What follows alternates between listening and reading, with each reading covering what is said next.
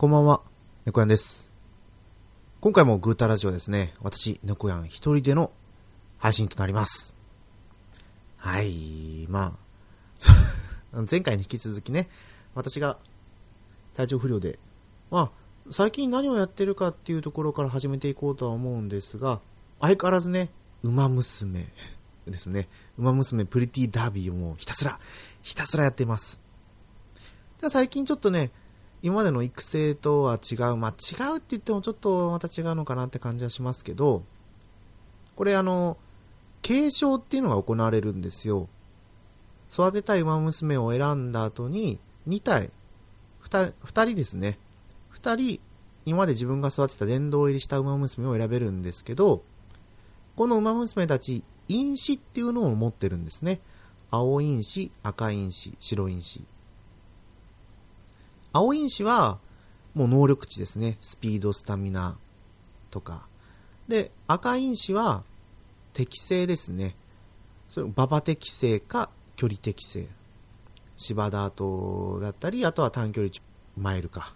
が選ばれて、で、白因子はスキルだったり、あとはレース上ですね。うん、あ、天皇賞とかだったかな。うん。天皇賞とか、阪神ジュブナイルフィリーズだったかな。ちょっとそこら辺、名前曖昧ですけど、あとは有馬記念とかですね。で、あとは、このゲーム育成が URA シナリオって言うんですけど、この URA シナリオ因子っていうのがあって、今までね、ずっとこの青因子を星3、因子は星3がマックスなんですけど、青因子星3をこう全員揃えたやつ。要はこの、殿堂入りの馬娘、プラスその両親まで因子が継承されるんですけど、青因子9っていうのを狙ってたんですね。ただこの青因子よりも URA シナリオ因子の方が能力値のプラスが高いんですよ。で、えー、ただ青因子はもう育成を始めた段階で能力値が確定で3ある上がるとそのスピードだったらスピードが21上がるんですよね。で、これが3人分だからスピード9だったら63。で、年に1回、これ、えっ、と、デビュー前、デビュー前と、ジュニアシーズン、クラシックシーズン、シニアシーズンっていうのがあって、クラシックとシニアの時の4月1日、4月1日じゃないか、4月の前半でその継承っていうのが行われるんですけど、青因子はもう確定で継承されるんですよね。ただ能力値の上がり幅がランダムになっていて、であとは赤因子と白因子はもう運ですね。本当に運なんですけど、前まではね、その青因子を9で揃えるっていうのをやってたんですが、最近ね、この URA シナリオ因子の星3をできるだけ多く積もうという育成をやってるんですね。この URA シナリオは確定ではないんだけど、星3因子にしとくと、えー、どれくらいだったかな。能力値、スピードとスタミナにプラス30されるのが、8割ぐらいの確率で出るという風になってるんですよ。だからこれを1人、だから星9にするじゃないですか。星 3×3 なんで、星 3×3 ともう1人、母親、父親っていう概念ではないんですけどね。にすると、もう本当にね、本当に運が良ければ6回1回で来るわけですよ。6318でね、180。本当に、本当に運が良ければ180プラス180で361回で能力値が伸びるということがね、起きる可能性があるんですよね。うん。そんなの見たことないですけど、私もこの UR URA シナリオ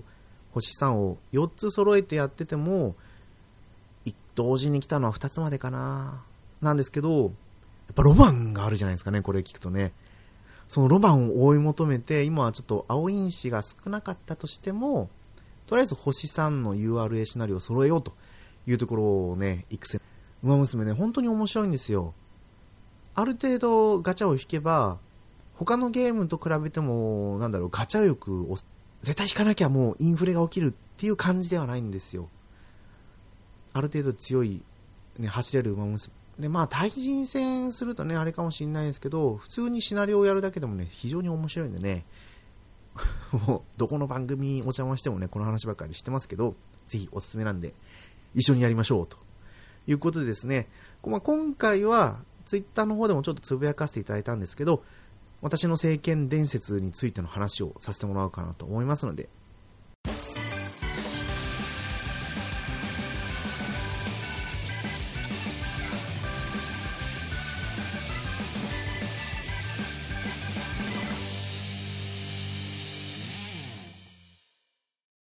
改めまして、猫やんです。政権伝説の話をしようと思ったのは、つい先日、あれ、いつだ？予備をちょっと忘れちゃったんだけど、27日だったかな ?27 日だったか26日か、だったかに、政権伝説の、あれがあったんですよ。30周年配信、特番みたいなね、YouTube でやってたんですけど、いや、懐かしいな。まあ、私がね、聖剣伝説に触れたのは、聖剣伝説2ですね。スーパーファミコンの聖剣伝説2なんですけど、友達がやってるのを、あのー、2人プレイっていうのができたんですよね。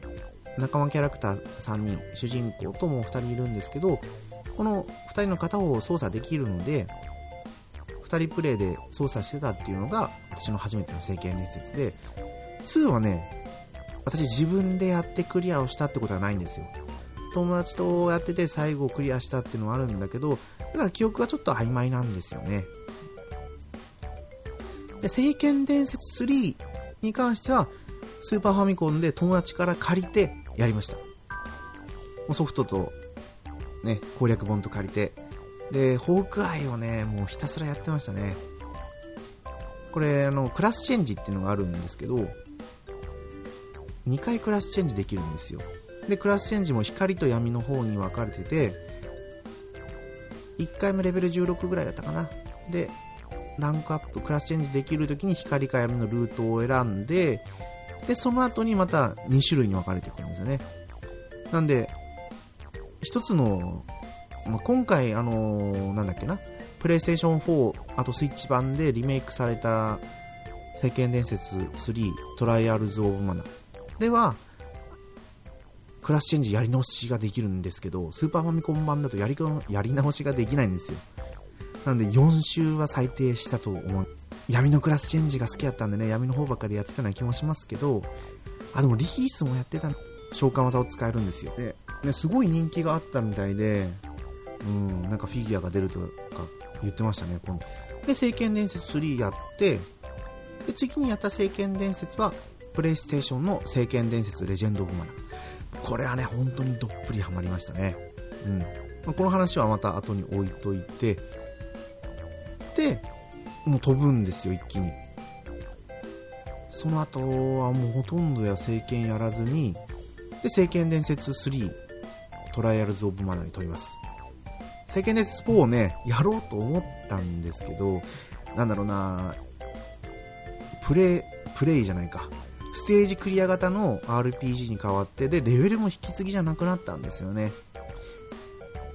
あのー、なんだろう。アクションアドベンチャーっぽい形になったのからな。なんかこううーん手出せないなと思ってたらだいぶ評判も良くなかったんで買わなかったんですよね。ちょうど出た頃が私の専門学校時代だったかな。それが高校の卒業あたりぐらいだったんですけどまあそもそもねその時ってお金もあんまり持っ買うソフトってやっぱこう厳選してあったから、まあ、テイルズにはまったりしたんですよね。だからたまにね今プレイステーション2持ってるから買おうかなと思ったりもするんですけどいやいやまあまあまあいいかって思ってちょっとね諦めたり諦めたりっていうかやっぱり買うの断念するってこと。はどれくらいだろう。5年に1回ぐらいはね買おうかなって思う時あるんですけどまあどうせ買ってもね数百円だと思うんで買ってもいいかなやってもいいかなとは思うんですけどああやっぱり買わない方が良かったって思うのもちょっとで、今回のその特番で、出た情報で言うと、先ほどちょっと話をした聖剣伝説3トライアルズ・オブ・マナーですね。昨年だったかな？うん、多分昨年、リメイクされたやつが、今度はね、iOS、Android で出ると。このね、今、私手元に iPhone 持ってますけど、この iPhone でできるってことですよ。まあ、攻撃はね、オート攻撃だったかなになったりとか、移動も楽になって操作しやすくなってるというところで、まあ、プレイステーション4版持ってる人はね、買わないんじゃないかとは思うんですけど、聖剣伝説、買うぞっていう人は買ったりもするだろうし、あとは、昔やってた人で、で、そのコンシューマーは持ってないけどやりたかったって思う人は手が出るかなとは思うんですよね。価格としてはいくらだったかな ?3000 円ぐらいだったような気がする気がしますね。もうすぐなんですよね。多分7月15とかじゃなかったかな。おお、もうすぐなんだ。あもう作ってたんだろうね。で、この特番やってすぐに配信できるようにっていうのを整えてたんだなっていうのを思いましたね。で、この特番がある直前に発売されたリマスター版ですね。聖剣伝説レジェンド・オブ・マナーのリマスター版を今勝手にやってる途中なんですけど、まあ、やってるって言って褒めたばっかりなんですけど、そう、今までの聖剣伝説とはちょっと違う感じなんですよね。ワールドマップがまずないんですよ、ワールドマップ。で、まあ、どんな形かっていうと、まあ、まあ、そうか、ワールドマップはある？あるのかな？うん、なんか、大陸の地図があって、で、一応画面に映るのは9マス ×9 マスぐらいだったかな実際にはもうちょっとあるんですけど、その、マスっていう表現なんですよ。1マスにアーティファクトって呼ばれるものを置くと、そこにランドっていうのを形成して、街とか洞窟とかが表示されるんですよね。で、そこを選ぶと、そこに自分のキャラクターが歩いていって、で、街の画面に入っていくという形なんで、今までのこの聖剣伝説みたいにこのワールドマップなくなった形ですね。ただこれをね、利用してミニゲームがあったり、これ本当にね、中学校時代ドハマりしたんですよね。私が多分中学生、高うん、小学校から中学校に上がるぐらいに多分出てて、友達が持ってたんですけど、その友達がやってるのが非常に面白くてね、私も買って、前回喋ったっけな、前回ので。なんか喋ったような気もするけど、喋ってないような気もするなとは思うけど、まあ、勢いに任せてこのまま喋る。そうそう、で、ランド。で、このランドメイクっていうんですよね、その、どこにどのアーティファクトか、どこに、だから、どこに自分の好きなこの洞窟だったかっていうのは大事なんですよ。アーティファクトによって属性値が決まってくるんですよね。木の属性が2増えたり。最大多分3つまであるのかな最大3つまであって、まあ、とりあえず自分のマイホームって呼ばれるところは属性値をすごく高くした方がいいんですよ。なんでかっていうと、マイホームにはね、果樹園って言って、植物、野菜を育てる場所があるんですけど、この野菜が育つには、その、マナーがどれだけ溜まるかっていうところが重要で、早く野菜を育てるためには、ということで、マイホームのこのマナチっていう属性値をね、したりだとか、あとはその、街によって、イベントが発生していくんですけど、このイベントが発生するのも、2つ、2つぐらいなのかな ?3 つかな？ちょっと定かじゃないですけど、このマナの値によって発生する発生しないが決まってくるイベントがあるんですよね。それとは別に、ペットですね。モンスターのをペットにできるんですけど、これがね、獣ひなとか竜のひなとか、魚のひなとか、不定形のひなっていう状況でフィールドに出てくるんですけど、この出てくる条件も多分マナの値に左右されてて、あとは精霊っていうのも出てくるんですね。精霊はまあコインとか、その精霊のコインをくれたりとかっていうのを、まあ、後々ね、こうやり込んでいくと、その、なんだろうな、ゴーレムゴーレムっていうのを作れるんですよね。ゴーレムを作ったりとか、あとは武器防具の作成にね、これは非常に大事なアイテムになってくるんですけど、精霊がそのフィールドに出現するかどうかもこのマナのあマナの値に非常に作りがね深いんですよでイベントもねぜひこの聖剣伝説レジェンド・オブ・マナーやってもらいたいと思う。本当聖剣多分ね本当聖剣好きのファンからしても違うのかもしれないですけど私はこのレジェンド・オブ・マナーが一番やり込んでる音楽もいいしシナリオもいいしなダークなシナリオっぽいけど、うん、とかうんとかって。ただあとこれ当時だとポケットステーションっていうのがあったんですけどプレイステーションでね。ポケステと連動しててリングリングランドっていうミニゲームができたんですよね。でこのリングリングランドだとレアアイテムがいっぱい取れてアイテムって言ってもこの素材のレアアイテムが取れると。レアアイテムが取れるとなんかね、遠い気がするんですよね。いや、ちょっとこれ難しいわと思って今やめてスイッチを置いてるのが今の現状。とりあえず武器防具作成は1周目はやめてとりあえずクリアするのを目標にやっていこうかなって今ちょっと思ってるところなんですけどね。これ強くてニューゲームができるんですよ。レベルは継続だったかな。であとはクリアしていくとシナリオをクリアして実質のところにサボテンくんっていうのちょっとしたコメントを言ってくれるんですよ。多分このサボテンくん実は歩けるんですけど鉢植えにずっといるんですけどね。主人公は歩けないと思ってるんだけどサボテンくんは歩けてて実はねこの主人公の後ろをこっそりついてってるんじゃないかと思うんですよ。それかもしかしたら主人公ないんですけどサボテンくん日誌っていうのがあってこの日誌もねコンプリートの要因の一つなんですよね。だからいかにこのシナリオあこのシナリオをクリアしちゃうとこのシナリオがそこがね中学校の時はまあいいかなとか思ってやり込みをってニューゲームができるしあとはそうそうレベル上げの能力値の上昇も武器によって違うんですよ。武器が何種類だったかな？探検。とりあえず今パッと装備してる武器によってレベルアップ時の能力値の上昇が違うんでこれもねやり込みをしっかりやるってなるとどの装備をどれだけレベルアップ時に装着させるかとかっていうので最大能力値も関わってくるんでこれはねまあ非常に面白い。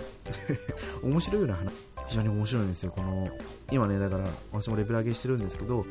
剣でどれだけでとりあえず片手剣を70何回ぐらいはその能力値の最大値を1だからこればっかりはもう1周目でやらないとダメ。ハンマーあとはそうだね、ま、モンスター仲間にできるしでゴーレムも自分で魔法は楽器っていうのを使ったと思うんですよね。そう楽器を作るにもこの精霊の多分コインとかもね。で楽器、まあ、動画を見るだけ思いながらねその特番を見ててあ話をしようと思って今回収録に臨んでみたところはいいけどまあいつもの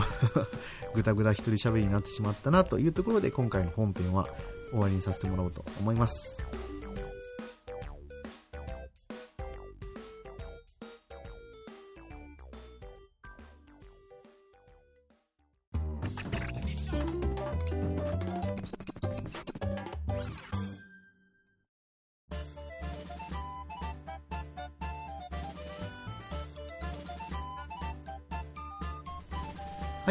グータラジオではお便りお待ちしてます。ツイッターでハッシュタグ、グータラジオでつぶやいてください。今日ね、収録6月30日なんですけど、明日からね、7月。うん。馬娘のガチャチケットがまたもらえるな、と